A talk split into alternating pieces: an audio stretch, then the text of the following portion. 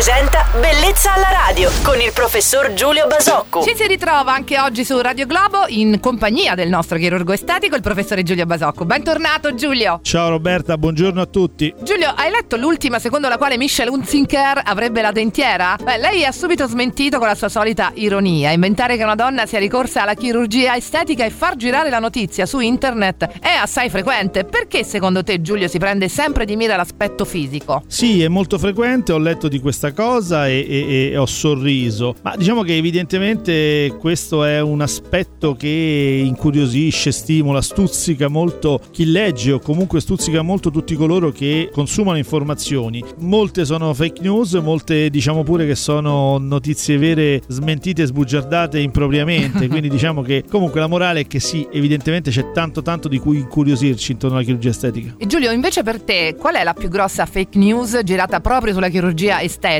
C'è la, la fake news storica, c'è la, la notizia Quale? di cui ci siamo cibati per tanti anni che è la, l'esplosione del seno di Carmen Di Pietro su di un aereo. Quindi diciamo che ancora a distanza credo di vent'anni io sento ancora qualche paziente che mi chiede se può prendere l'aereo dopo aver fatto un intervento di protesi. E non smetto di ridere, ma trovo che fu in fondo in fondo un, una invenzione geniale di, di una mente superiore evidentemente. È verissimo. Allora, oggi abbiamo trattato anche un po' di sano gossip, grazie alla simpatia mixata anche alla professionalità del nostro chirurgo Mixata, estetico. eh? Sì, sì, siamo in radio, quindi mixiamo. E Giulio Basocco che ringraziamo. A domani Giulio. Ciao Roberta, buona giornata a tutti.